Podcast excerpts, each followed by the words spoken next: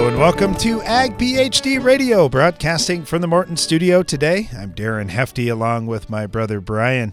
We're going to be talking today about balancing soil fertility. And, you know, we had planned on this topic anyway for today, but yesterday we were talking about picking up new ground and trying to, to get new ground turned around and, and highly productive. And one of the comments that Kelly Garrett had made, he farms in western Iowa Kelly said, balance is really my biggest challenge, more so than, hey, I'm really deficient on P or deficient on K or deficient on a micro or whatever it may be. He said, oftentimes I've got something that's really high in something and that that's really throwing me off. Like in his area, he said high calcium can really make it tough in some of the hills of western Nebraska where he's at. So I thought this is going to be a pretty interesting topic today. And I know, Brian, we, we get beat up sometimes for talking about balance, balance, balance. Nah, you just need to fertilize for your crop. Well, you do need to fertilize for your crop. We're not saying you don't, but sometimes these balance things are, are really key, at least from what we're seeing on our farm. Yep. So we often talk on the show about phosphorus to zinc and we've talked quite a bit here over the last few months about phosphorus to copper also. Those two things have been really big for us. So a lot of people have been asking us, okay, what ratios are you talking about? What balance are you talking about? The first thing you want to look at is base saturation. So that's the ratio of five nutrients to each other potassium, calcium, magnesium, sodium, and hydrogen. So look at that first. That's number one. Number two would be phosphorus to zinc. In my mind, number three is phosphorus to copper. Now, there are a few others, and we can talk about those a little bit, but yeah, I agree. Nutrient balance is really important. Well, when you think about that, it's interesting because as farmers with yield monitors, and now you can pull soil tests and you can mark GPS points it's been really fun on our farm to match up those yield data points to the fertility data points and see exactly what the correlations are. And sometimes there isn't a correlation. Uh, I was just chatting with our research lead this morning, Brian uh, Glenn Hers, and he said, "You know what?" He goes, "I had the same exact plot layout, same order, everything else in two different areas. One got eight inches of rain for the entire year, and the other got 25." And he said, "You know, you think you can make hybrid evaluations, but he goes, when we only got eight inches all year." everything was terrible. And he said when we had 25, miraculously, the same hybrids that fell apart at eight inches looked amazing. And so sometimes there are things okay, that outweigh but, it, but like you, drainage or rain. just right. You just said there isn't a correlation.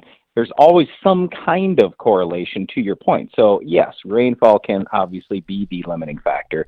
But what we find is, hey, if it doesn't matter what you have for a zinc level out in the field, that tells you that okay something else at this point is your yield limiting factor and that's always our job as farmers and agronomists is to figure out what that is uh, before we leave that topic i want to come back to just so so i throw some numbers out so people are probably wondering okay well what numbers do you want like for base saturation we talk about 4 to 8% for potassium we talk about 12 to 20% for magnesium for calcium we're usually 65 to 80% Hydrogen, we'd like to see that 10 or less. That means your pH will be 6.3 or above.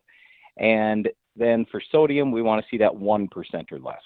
With the phosphorus to zinc ratio, it depends on whose test you're looking at. So let's just talk about a Mehlich 3 test. We probably want 7 to 1 or 8 to 1 if we're using Mehlich 3 tests, different for other tests.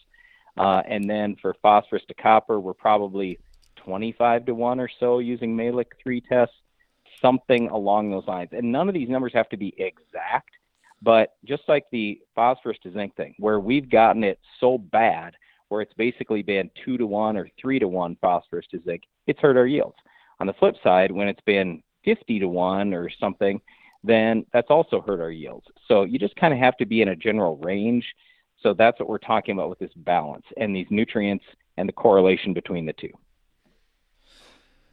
All right, when we're looking at, at different crops here, there's certainly going to be a few things that, hey, you for sure don't want to run short of this or that from one crop to the next. But th- this is the other thing, too, Brian, along the lines of balancing fertility. Balancing for what? If you're corn on corn and you're just going to raise right. corn for the next 30 years, that's one thing. If you are corn and yeah. soybean rotation, we have seen a few things a little bit different. So I know there's there's got to be a range where, okay, the ideal range is not a certain number, but it's getting right. fairly close close to that.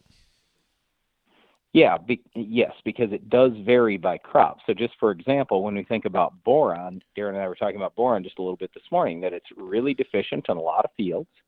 Well, it's more important in corn and in alfalfa, or let me rephrase that. You need higher levels in corn and in alfalfa versus in soybeans. Not that you don't need it in soybeans, because you do. But our data is showing, you know what? We do need just a little bit more, especially when we're pushing really good corn yields. And then it's also the timing on when some of these nutrients are available. Like boron is really important around flowering in crops, more important then than at some other times. Yeah, yeah, that's for sure. The timing is going to be a big deal. And, you know, when we think about this balancing soil fertility, I, I, get a lot of questions about, well, what about my plant tissue tests? And should I be watching those tissue tests and looking for certain balance there? I, I look at the soil as, as one aspect that, hey, you know what? We've got to put the right food out there. We've got all kinds of microbes in the soil. We've got roots growing. The roots are going to try to intercept some of those nutrients and take them in. You've got microbes trying to, in, in many cases, help the root system take things in. And if you're having trouble getting things up into the plant and you've got plenty of it in the soil, you, you do need to take a look at, all right, is there something else that's limiting me? And we've seen this time and time again where compaction problems uh, limit what kind of nutrient uptake we get get, when drainage issues limit what kind of nutrient uptake we can get, and that way you also don't have enough oxygen in the soil if your soil is full of water. So there there are a lot of other things out there besides just, well, did I apply enough pounds per acre of this certain nutrient or that one? Uh, and then, yes, you, you talk about the timing again, the, the corn versus soybean debate, or a broadleaf versus a grass, and when is yield determined, and those types of things. Certainly, with soybeans, we need to have good nutrient availability in the middle of the season when it's when the beans are flowering and adding pods. And with corn, man, that early season fertility really makes a difference in terms of yield.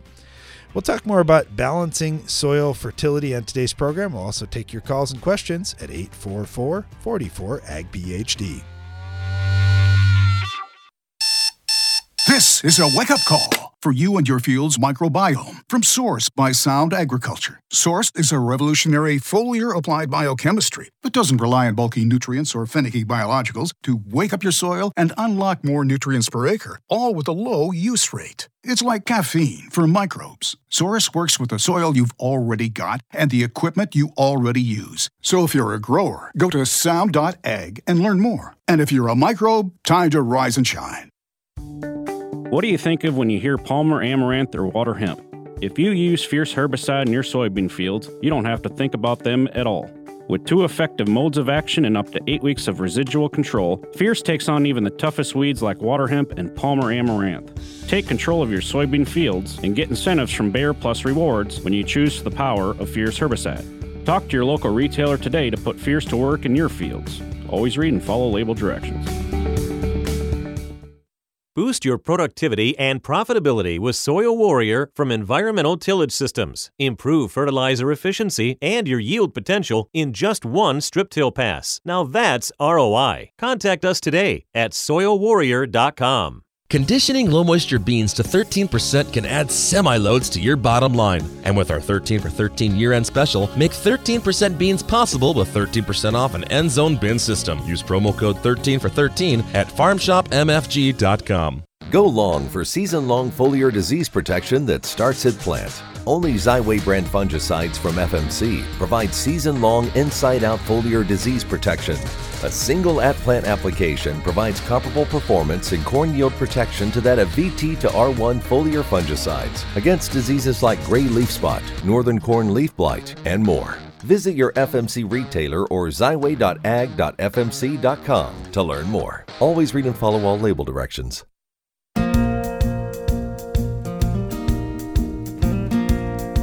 Welcome back. You're listening to Ag PhD Radio. Thanks for joining us today.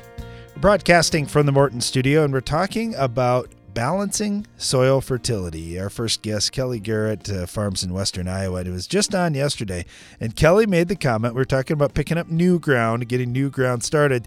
Uh, Kelly made the statement hey, the biggest challenge for me is balancing soil fertility. Oftentimes, I've got high levels of calcium, and I've got to deal with that first before all these other things. So it's your fault, Kelly, that this is our topic today balancing soil fertility. Now we got to figure, oh, okay, well, that's important. How do you do it? So, in your high calcium, I know it's a whole lot easier when it's low calcium, you just add lime or gypsum, but in high calcium, what do you do?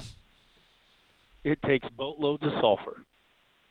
That's what it takes the calcium is a very positively charged, high pH, if you will, nutrient. It's not really high pH, but it's very positively charged.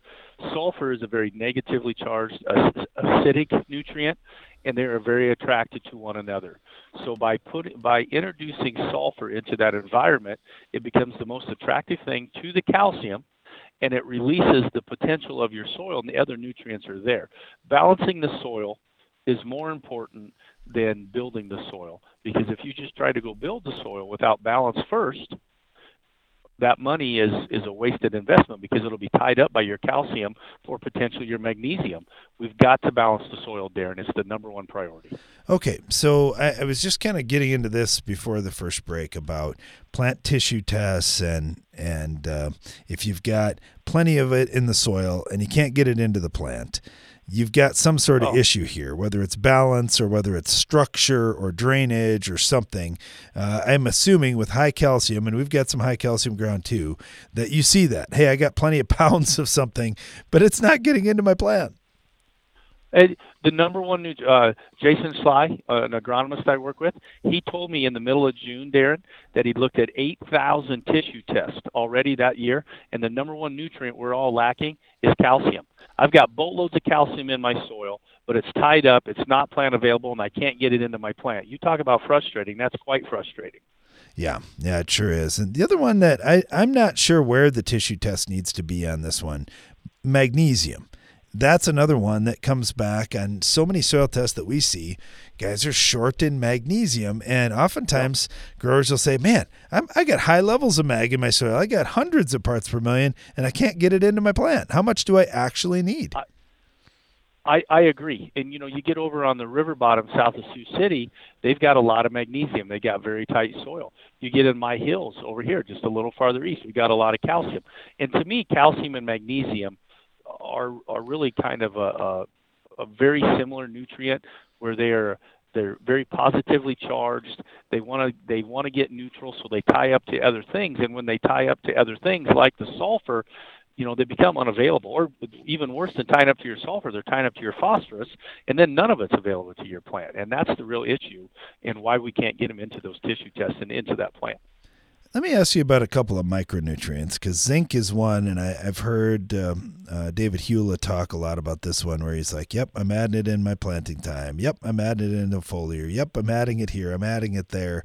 And I, I know a lot of farmers are, are feeling the same way that I'm just not getting enough zinc into my crop. We, we just bit the bullet and put a bunch of zinc sulfate on dry and spread it out broadcast in the areas where we needed it and that really turned things around for us. That's one that we've found we can hold in the ground, but on hilly ground, if we didn't get it down deep, we could sure lose it pretty fast. And over the years, my dad and my grandpa had lost zinc on the hills due to erosion. What have you found? You farm even more hilly ground than we do. Are you able to hold zinc in place, or, or what are you it, doing with that one? So you you know, and this is like the topic for the day, the balancing the fertility. The balance between your phosphorus and your zinc is very important. And with that, with the byproduct, the liquid byproduct I use, I have more available phosphorus than anyone probably. So uh, zinc is a huge focus for us. And on our dry potash that we're broadcasting, we impregnated the li- liquid zinc on it to get it out more in our in-furrow and our two by two applications for the on corn, we're putting some zinc in there. And and now, like last year, for example, one thing we did, we have a new uh, new XtremeAg partner, uh, Spraytec, and they have a zinc foliar program. I think it's called Ultra Zinc or something like that.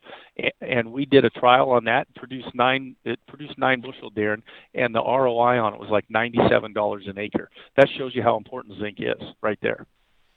Yeah, that's for sure. And I, I, I when I asked that question, I kind of wasn't even thinking about that, about how much phosphorus you've got. So I'm like, yeah, we've got a problem. You've got an even bigger challenge than we do on that one. So yes. I know you're on it. Yes. Okay. How, Brian mentioned copper and phosphorus. I know it's one we've been watching on our farm, that ratio. And when we get copper levels up, this, and it's, there's just so many things around copper that I, I we probably have to have a whole show on copper. But Neal Kinsey was saying last year when he was here that where they've got over five parts per million of copper in the soil, they've virtually eliminated sudden death syndrome.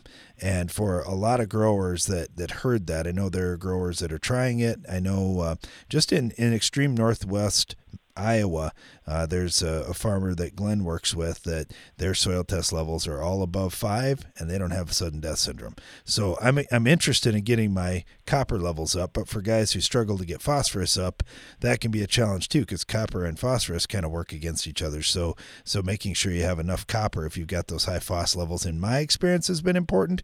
But how about for you, Kelly? I I agree the same thing, and you know after what Dr. Kinsey said, I was not there for that presentation, but Lee was Lee Lubbers, it's my XtremeAg partner, and Lee and I have many conversations, and he's talked to me about spreading, uh, you know, like spreading 10 pounds of copper sulfate, and he's like, Kelly, if you just do that a couple times, that that potential will be enough co- copper for you for the rest of your life. And he said it's hard to get it up there. It, Lee has taught me it's hard to get it the parts per million up there. It takes time to come into the soil, but you know I'm I'm not a huge dry broadcast fertilizer fan. I would rather no. apply it a different way. No, I I get it. But but this year we broadcast our K simply because we needed something to mix that 10 pounds of copper sulfate with. And in over the next year or two, we plan to spread 10 pounds of copper sulfate twice on every acre to to try to do that up there because of the plant health. Not you know Lee talks about it has fungicidal like properties, which you know that goes to what you're saying with the sudden death. I couldn't agree more, Darren, and we're doing the same thing. Well, if we can balance the soil health and balance all the food in the soil, much like we are trying to balance our diet, some do better than others at that one. I'm not the best at that one. I, I need some improvement, but uh, I know I know there's better human health, and it makes sense that there'd be better soil health and plant health as a result.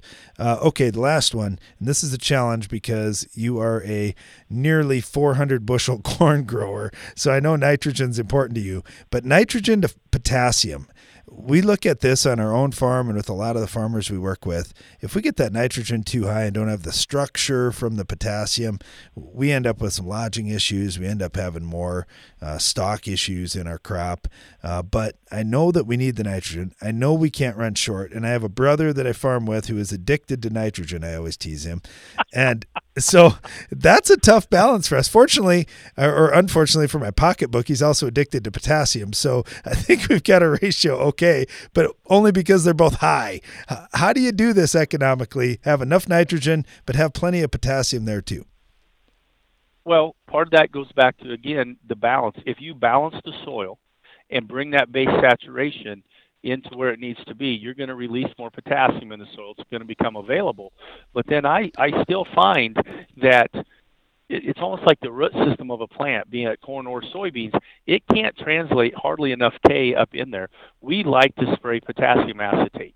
You know, and we, we use a lot of nature's products uh, for that matter. They're K-Flex and they're Bio-K. And almost every time we go across the field, we're spraying a potassium acetate to to get more K into the plant. And our K levels are such now that we almost feel like we have released reduced the penalty or gotten rid of the penalty for corn on corn.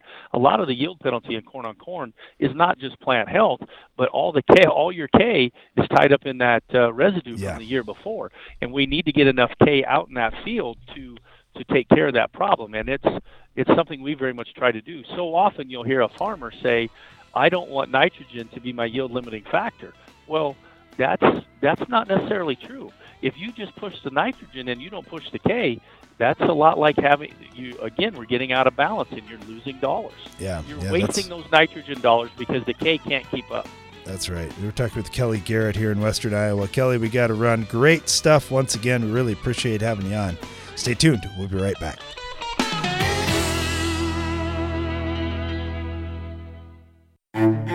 Precision crop nutrition pays. And AgroLiquid has precisely what it takes to help you succeed. The right products plus the right expertise to give you guidance based on your soils, your fields, and your goals. While our clean, seed safe formulations and lower application rates make planter fertilizer easier than ever. AgroLiquid. Apply less, expect more. Find a retailer at agroliquid.com. Do you have crop failures due to flooding, drought, or another event? You may need to consider a better burn down regimen. Adding just 2 ounces of Nufarm Panther SC to your tank mix not only provides faster results, it provides residual that lasts. You gain flexibility to keep your cropping options open. Ask your dealer for Panther SC and get Panther power in your tank. One of the most important things you can do for your farm is improving drainage. Hi, I'm Darren Hefty. On Monday, January 31st, we're hosting a free Ag PhD tiling clinic in the Morton Center on our farm near Baltic, South Dakota.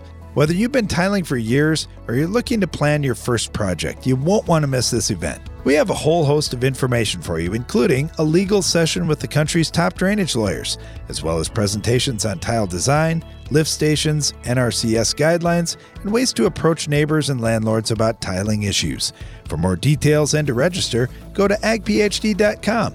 While you're there, check out the other Ag PhD events we have coming up in January and February, including agronomy workshops in corn, soybeans, and wheat, two days dedicated to soils, plus a whole day devoted to natural and biological products. There's a lot of great information here, and we can't wait to share it with you.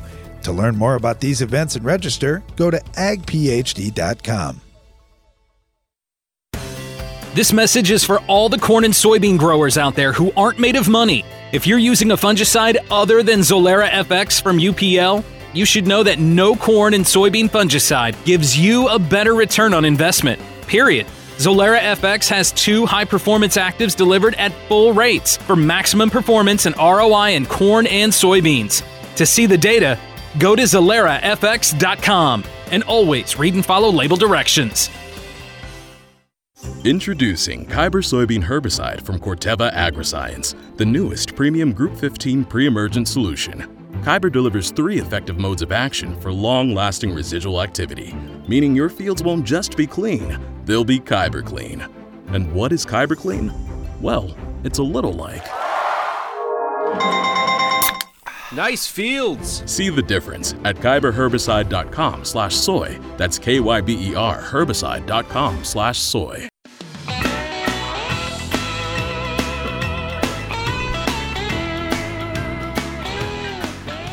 Welcome back. You're listening to Ag PhD Radio. Thanks for joining us today. We're talking about balancing soil fertility. We're also taking your calls and agronomic questions here in the Morton studio at 844 44 Ag PhD. And you can always email us, and it's really helpful. Like, for example, when we're looking at soil tests, if you can email us the test that you want to discuss and follow up with a phone call and say, hey, uh, just emailed you the test. Take a look at those, open them up, and, and let's discuss. Because because that's pretty fun to do, especially when you're in different parts of, of North America, like Patrick is. He's up in Ontario, Canada, and he sent in some soil samples here a few days ago. We've been trying to connect Patrick, and we finally get together. Thanks for joining us. Hey, thank you. All right, so you got a bunch of tests here, and uh, I think I've got about thirty pages of paper here, and and uh, Brian should be looking at the same thing here if you can get the email open.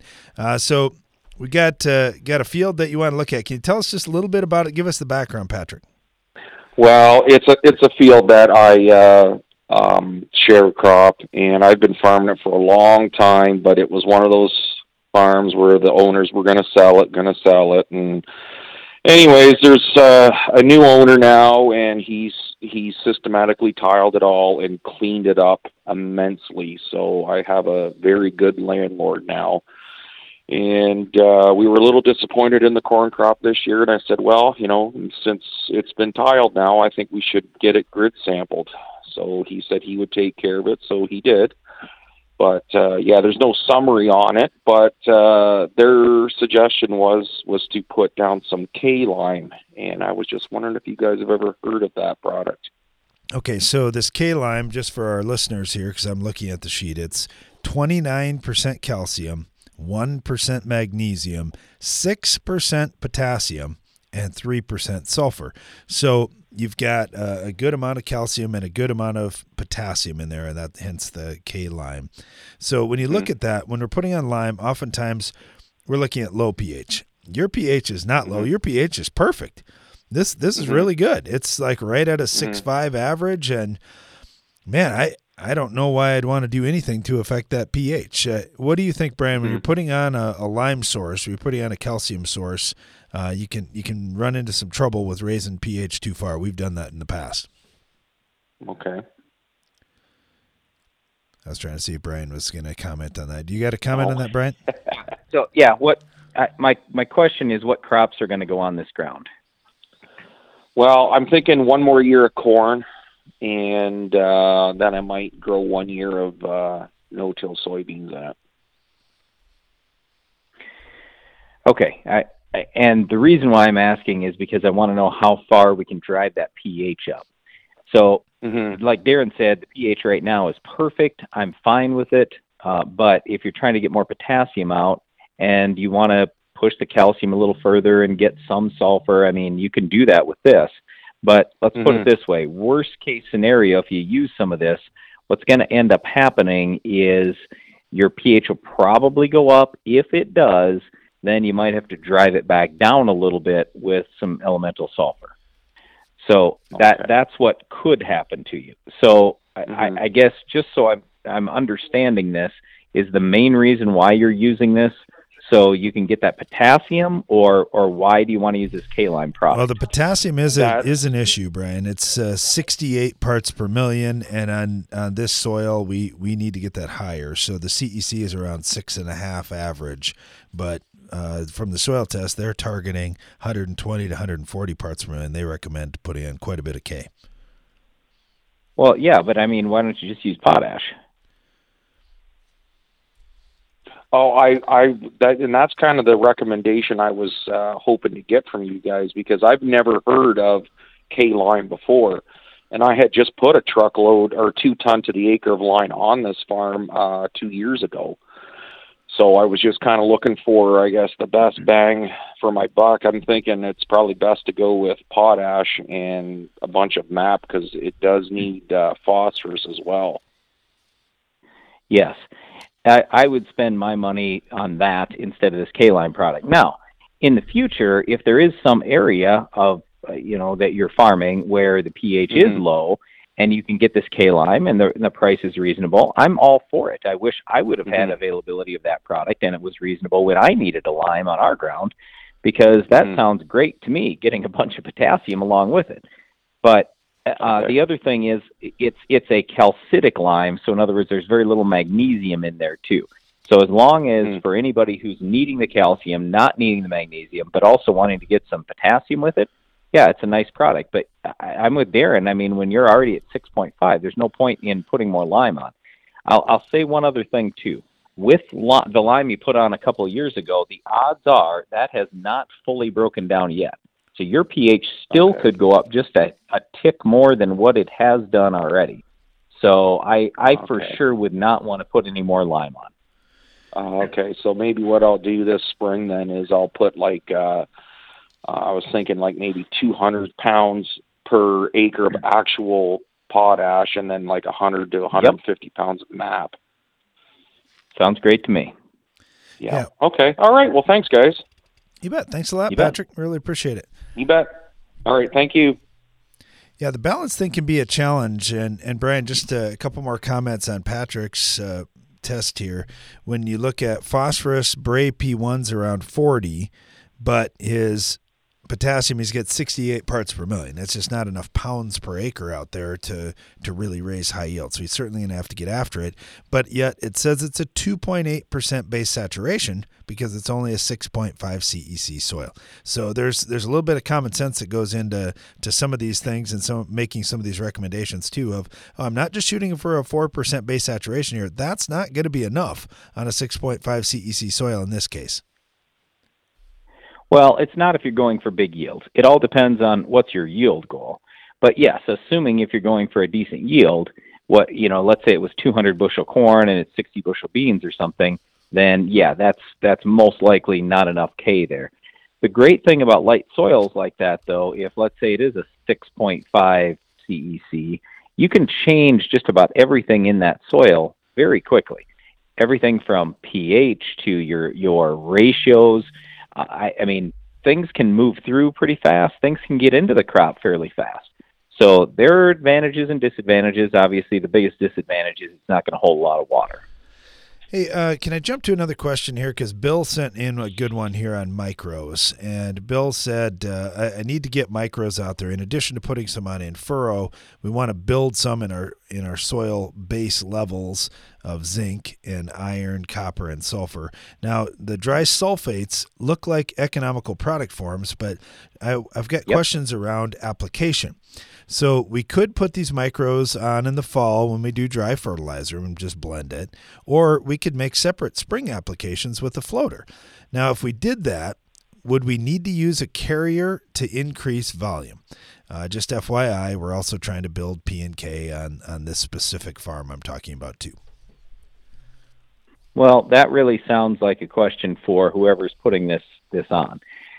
On our own farm here, we do have the equipment, whether it's the the dry uh, spinner spreader or the floater that we've got. We can go with really low rates, and we can variable rate things as we go. I like that option. But if you don't have that option, you have to run with more pounds. Then what I would consider doing is I, I, I, I might either get a micro bin for my spreader or I talk to somebody else who can apply it that can run with lower rates. Because the problem is, if you have to run higher rates, think about. So I was giving this example the other day at our soils clinic. I just said, all right, let's say you over apply your zinc or copper or something like that. The problem with that is you use up so little each year. It might take you 50 years to get your levels back down to where they need to be if you've way overdone it. So we don't want to overdo it on micronutrients. Not only does it cost you more money, but it could leave years of problem for you. Well, you don't like we're talking about today balancing soil fertility, you don't want to create long term problems and over apply something that your crop can't really remove, remove because having excesses, as uh, Neal Kinsey often says, the excesses are a whole lot harder to deal with than the deficiencies. We'll talk more about balancing soil fertility and take more of your calls and questions at 844 44 Ag PhD. Stay tuned.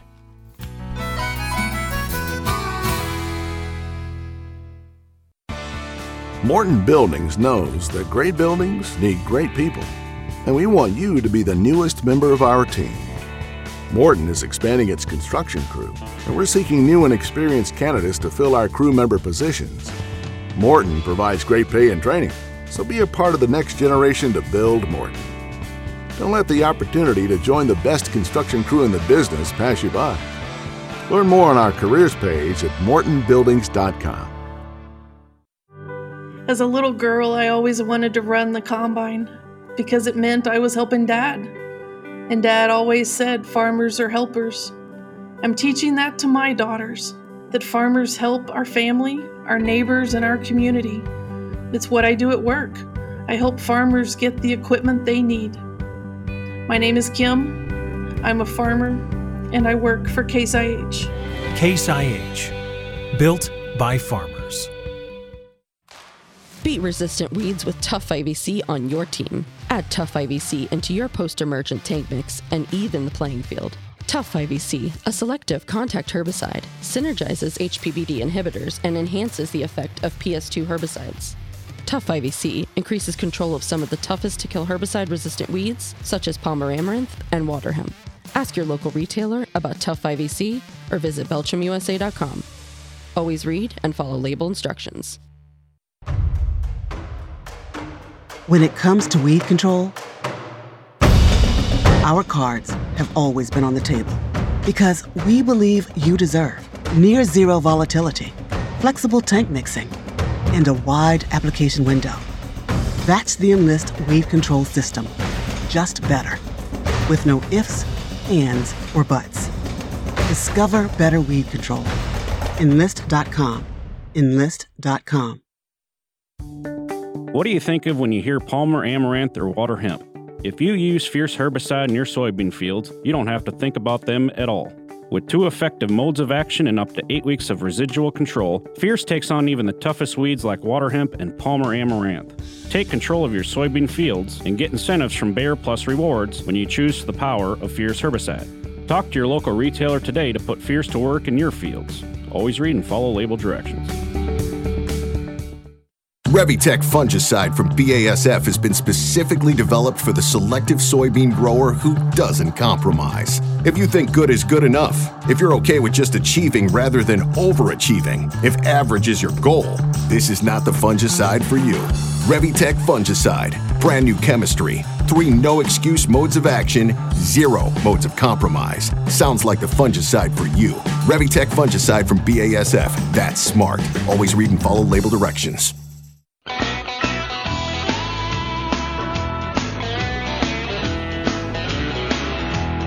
Talking soil fertility once again on today's Ag PhD radio show. Thanks for joining us. We're broadcasting from the Morton studio and uh, taking your calls and agronomic questions at 844 44 Ag PhD. Let's out to Indiana. Happy to have Jim Camberato with us right now for, with Purdue. Jim, thanks for joining us. Sure, Dan. Good to be with you. All right, I, I had this question already today. Uh, this is rented ground, and I, I talk all the time with guys that say, well, my rented ground, here's my strategy. My ground that I own, here's my other strategy. I'm sure you hear this all the time too. How do you handle that when a farmer says, okay, my, my rented ground, I want to, to some degree, balance things out, but I mostly want to feed my crop. But my owned ground, man, I want to make that beautiful. Mm-hmm. Yeah, we're, we've been thinking a lot about that lately because uh, prices of fertilizer are high and availability is kind of limited. And so, and here in Indiana, we've always had the uh, feed the soil approach, which uh, in a year like this is is pretty costly if you're you're farming ground that is really low in nutrients. Um, so, you know, if you you have to have a good soil test to, to start with, and then uh, use that information to assess whether you need a fertilizer application in that year or whether uh, you have adequate amounts in the soil and you're not going to get a, a response to that uh, P or K that you added in this growing season. Totally agree with you on the soil test, and and I think uh, a lot of the the growers that we have on talking about this too, they say we understand we got to take a soil test, but what we don't understand is what percentage of the P and K that are showing up on that soil test will we actually extract?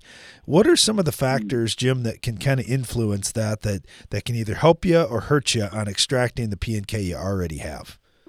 Yeah, so the the soil test really just represents a, a small fraction of the total amount of nutrients that's uh, present in the soil, and uh, it could be as as little as 10% is, of what is there, or even lower, depending on the, the nature of the soil and the level of nutrient that's been built up.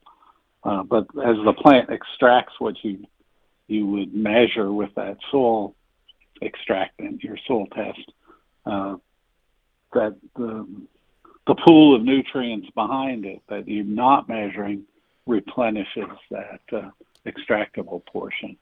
Uh, so really, uh, you ought, they ought not fa- uh, focus on the quantity that's there um, because it's just an indicator or an index of availability. For for example, we say uh, you know 20 or 30 parts per million P is plenty in the soil. Well, we know the crop removes more than that every year, yet we only see soil test perhaps go down a couple parts per million per season. And so that, that illustrates the fact that there's a, a reserve of that nutrient that's not reflected with the with the extraction by the soil test. You know, when we look at some of these soil tests, Jim, and, and you, you've sure seen them all, there's some that hardly anything shows up. And then there's the guy that's had manure, and he's been putting it on for a number of years, and maybe he needs to pick up another field or two, and he's getting P and K levels pretty high. Do you find that limiting uh, to, to some of the other nutrients out there that you can get too crazy with really high P and K levels? Uh, typ- typically with manure, um, the other uh, the other nutrients, the micronutrients, come along as well. So we see those levels elevated as well. So um, generally, we won't uh, see problems with micros, uh, even though the P level in manured soils can be real high. Uh, sometimes with uh, hen manures and poultry manures where they're fed limestone, um, the pH can go up to A2 with repeated use, and then then you might see some issues with zinc, uh, manganese. Um, but uh, if you do overdo it with phosphorus fertilizer, and zinc levels are marginal, uh, then you can induce zinc deficiencies, and we have we have seen that occur in, in situations where the phosphorus has been built up with fertilized to really high levels. Sure. And uh, zinc is, you know, part per million or so. One thing that's been growing too in in usage and and the scale of usage has been compost, and we get a lot of farmers that'll talk to us. Okay, I was spray, spreading manure. I had a, a pretty high first year availability of nutrients. With compost, I'm getting less first year availability. But is there a way to gauge what you're going to get in year two or three, or is that just going to start showing up on your soil tests? Ooh, well, I, I think with P and K, the soil test is the, the best way to look at it, and um, and those nutrients won't be as affected by their availability won't be as affected by composting as much. Nitrogen, of course, is the tough one because in the composting process you make the uh, the available nitrogen a little less available, and and you're hoping that that's going to become available more slowly over time, and uh, predicting you know predicting what it's going to be if you put it out this year for this year is pretty difficult. But then predicting how much is going to come out and the next year or possibly two years is, is really pretty pretty hard to do. So um, if you're in a drier climate and you do do uh, PSNT or soil nitrate testing, then your best way to take it into account is through that soil sampling and an analysis of, of nitrate or possibly even soil ammonium. Well, that makes me feel better, Jim, because I was thinking, man, there's got to be a way to guess this, but you're telling me no, it's almost impossible because you don't know what the weather's going to be. You don't know about rain. You don't know about heat. You don't know about all those things. How about this one? I'm going to throw another curveball at you. Cover crops. We get a lot of questions with farmers. Okay, I want to put some fertility out there for next year. Can I put it out ahead of my cover crop? And if my cover crop is taking up some of that fertility, is that going to come back in time for next year's crop? Mm, well, I, I'll take the easy way, the easy nutrient first. Potassium. Okay. Potassium really doesn't get bound in the plant. You get enough rainfall, it comes out of the residues. Uh, some of the work in Iowa suggested maybe 10 or 11 inches of rainfall gets most of the uh, uh, most of the potassium out of corn stover, maybe four or five inches out of soybeans. So depending on the cover crop you have, uh, rainfall is going to wash the potassium out. Um, the phosphorus, and to a greater extent, nitrogen are going to be in compounds that have to be broken down by microorganisms. Um, and I and I'd say with nitrogen and most people there's very little work with phosphorus. But uh, for nitrogen, if you're using um, cover crops that um, grow again in the spring and end up fixing a lot of carbon, uh, they found that uh, uh, only a small portion of that nitrogen becomes available to that crop, maybe less than 25%. And uh, and again, that's hard, hard to predict how much. But even though the crop captures a fair amount, it doesn't release it very readily to that next uh, cash crop. Gotcha. Yeah, it's it's interesting. There's a lot of these things as farming practices change. It just takes some some time to get all the studies done and and see what's really going on out there. Uh, that's why we were always happy to have Jim Camberato on with Purdue to, to talk through some of these things. Jim, thank you so much. Really appreciate having you on Sure, here, and sure, good luck the rest of the winter here. All right. You have a great day. You bet. You as Appreciate well. it.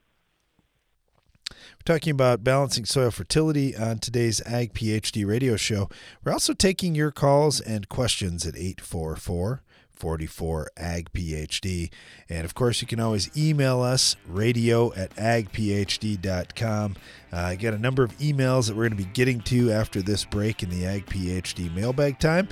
And uh, there's still time to get yours in as well with balancing soil fertility, obviously lots of questions, lots of different approaches. Like Jim was just talking about the feed the soil versus feed the plant. We'll talk about that and more coming up after this.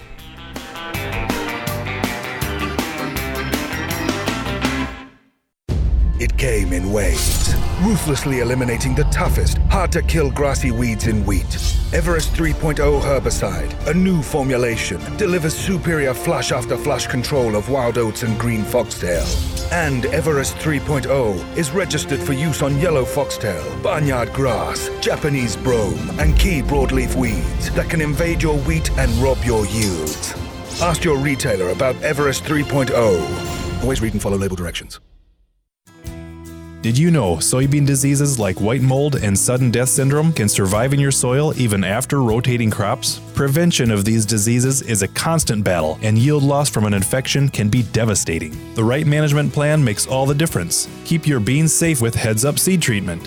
Heads Up guards your seed from both white mold and SDS. Stay protected and profitable by asking your seed dealer for Heads Up. Learn more at headsupst.com. How do you make 300 bushel corn on your farm? I'm Darren Hefty. On Tuesday, February 1st, we're going to answer that question at a free Ag PhD corn agronomy workshop at the Morton Center near Baltic, South Dakota. We'll talk about water management, fertility needs, finding success in cold soils, and we'll discuss how to protect your corn crop from weeds, insects, and diseases that rob yield potential. If you want a roadmap to 300 bushel corn and beyond, don't miss the free Ag PhD Corn Agronomy Workshop. Register now at agphd.com.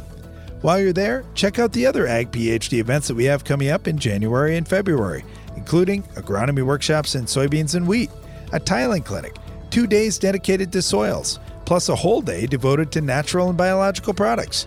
There's a lot of great information that we can't wait to share with you. To learn more about these events and register, go to agphd.com.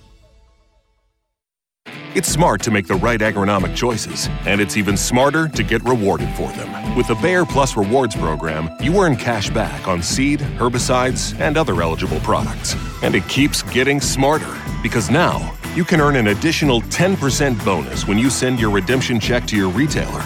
To learn more, contact your retailer today. Protect your yields and get the most from your land with Bayer Plus Rewards. Visit mybayerplus.com and see program terms and conditions for full details. Fill once, plant all day. The 3RIVE 3D application system from FMC is a revolutionary in furrow crop protection platform that plants up to 480 acres between refills. The 3RIVE 3D application system mounts to most major planter brands and can be yours at no cost with the FMC Freedom Pass program. To learn more, call 815 362 7747 today. Always read and follow all label directions.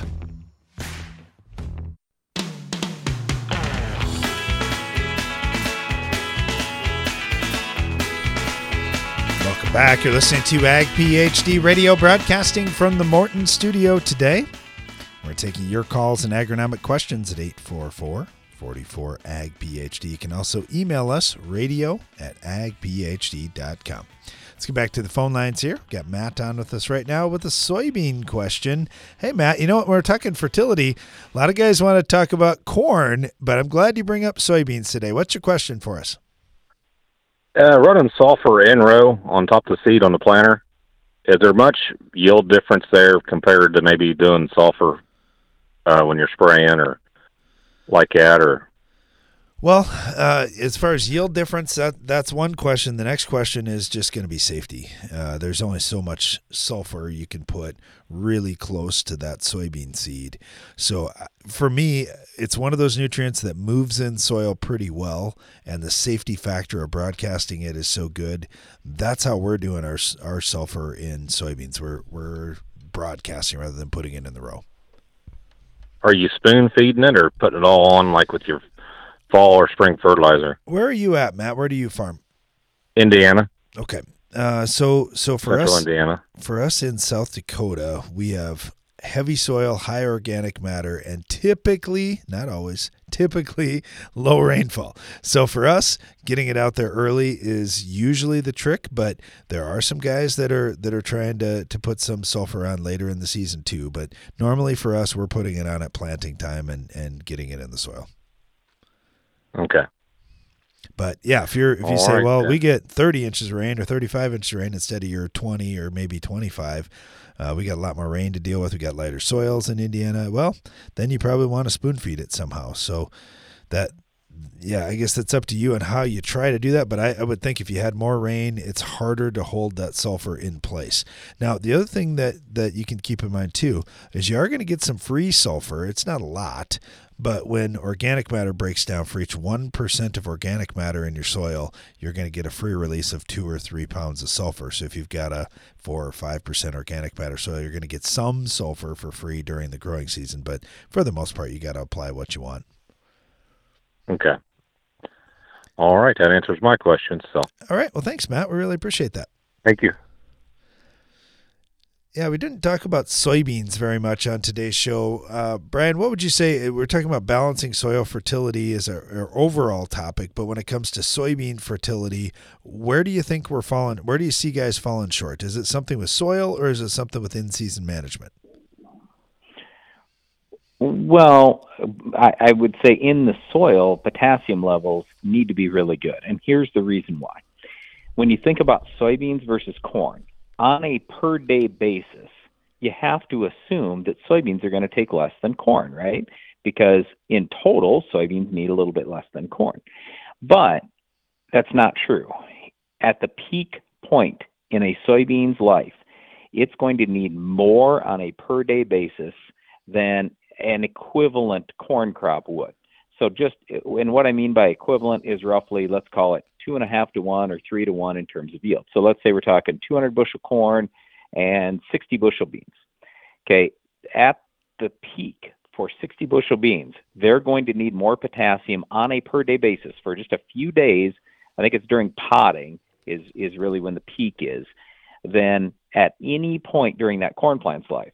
And so what I'm saying is even though the soybean 60 bushel soybeans in total will need less K than corn in total at 200 bushels, you still have to have more K out there available when that soybean plant really needs it. And when you stop and think about it for a second, this is why in a lot of cases guys say August rains make beans. When those beans are potting, it's not just the rainfall. It's the fact that that's how potassium gets into the plant. And potassium is the number one nutrient that's needed to get pulled in through the soil by both corn and soybeans.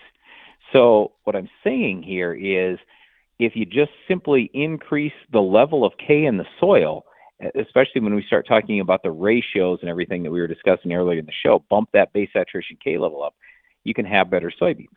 So, an example I was giving at our soils clinic the other day when we did this was I just said, all right, a lot of times when we talk to really high yield corn guys in Iowa, just as an example, because there's some Iowa people there, I said it's common for us to say, to hear them say, "Oh, I can't get my beans in relation." So I'm getting 260 bushel corn, but I'm only getting like 60 or 70 bushel beans, and that doesn't cut it. That's not enough yield wise.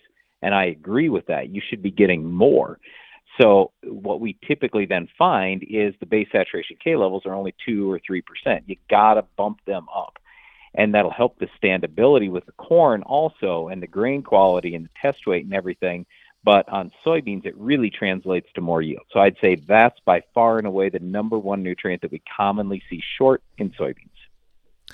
All right, step back into the Ag PhD mailbag here. We got one from IA who said, You guys were talking about enlist soybeans here the other day, and I'm just curious about uh, the safety and so forth. And when you think about human consumption, when you're spraying pesticides like enlist in a field, how much of the chemical actually makes it into our food, or is the timing such that it is all washed away before it's harvested? Well, I can't say that it's all washed away, but the dose always makes the poison. If there's a very, very trace amount in there, it doesn't matter. And I would just say that's the reason why they have pre harvest intervals with these pesticides and whatever crop it is. The pre harvest interval was set by the government so we know that the food should be safe. So that's why I'm not too concerned about it. Now let's take this one step further. When you start talking about enlist one, that's the new 2,4-D choline that's got a relatively low toxicity level.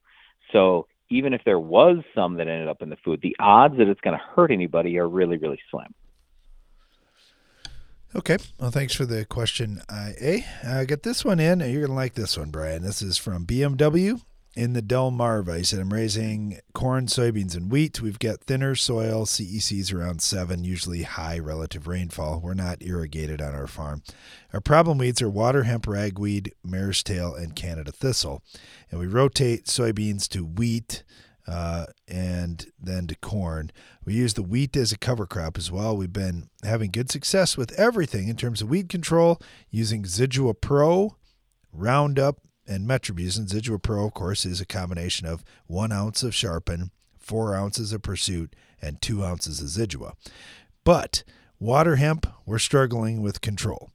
Now, in light of some recent chemical shortages, just wondering what chemical programs are available and what would you recommend for water hemp, ragweed, mare's tail, and Canada thistle? Keeping in mind we're doing a pretty good job with the ragweed and mare's tail, just really struggling with water hemp mainly in soybeans then is this question. Yes. Okay well here's the good news. All the products that are great on water hemp they're widely available other than liberty. So i would just say the the problem i have with zidua pro number one bsf's really short on it this year. Number two it's high priced. And number three you got two of the three modes of action that aren't going to do diddly squat for you once you get past two weeks that sharpen's only going to last for a couple of weeks at the low rate that you have to run in soybeans, and then Pursuit isn't going to do a thing for it because it's ALS. So then all you're left with is the Zidua, which is only, eh, it's you know it's okay, but there are a lot better products like Metribuzin. And I'm glad you're adding the Metribuzin. That's great. But the product you really need, instead of using Zidua Pro, spend your dollars instead on what we talk about all the time, which is the three pre's. So you can run with a yellow, either trifluralin if you're tilling it or prowl if you're no till, and that will be better than the Zidua. Use metribuzin, and then use either Authority or Valor. And the Authority or, ba- or Valor is so much better. It's unbelievable compared to Sharpen when it comes to water hemp and residual a month or two down the road. Then, if you want to really amp things up, early post, you could run with Warrant Ultra, which is combination of Warrant and FlexStar, or you could run Anthem Maxx, which is a combination of Zidua and then some Cadet. So if you do that, you can get five modes of action, or really four modes of action, five products, all with residual, and you're only going to spend 20 to maybe 25 bucks. So that's a pre-program and an early post program with either the Warrant Ultra or the Anthem Maxx, and then you're going to be in fantastic shape. All right, one last question here comes in from Australia. This is from Liam. He said, I am looking at your nutrient removal app in metric. I'm wondering when it says yield goal and it's talking about per ton in alfalfa. Is that per acre or per hectare? No, actually, Liam, it's just tons. So it's how much does it take to raise whatever your goal is five tons, 10 tons, and that could be over an acre or that could be over a hectare. It's just per ton of dry matter. That's the other key on that one dry matter of alfalfa production. Thanks for listening to our show today. Be sure to join us each weekday for more Ag PhD Radio.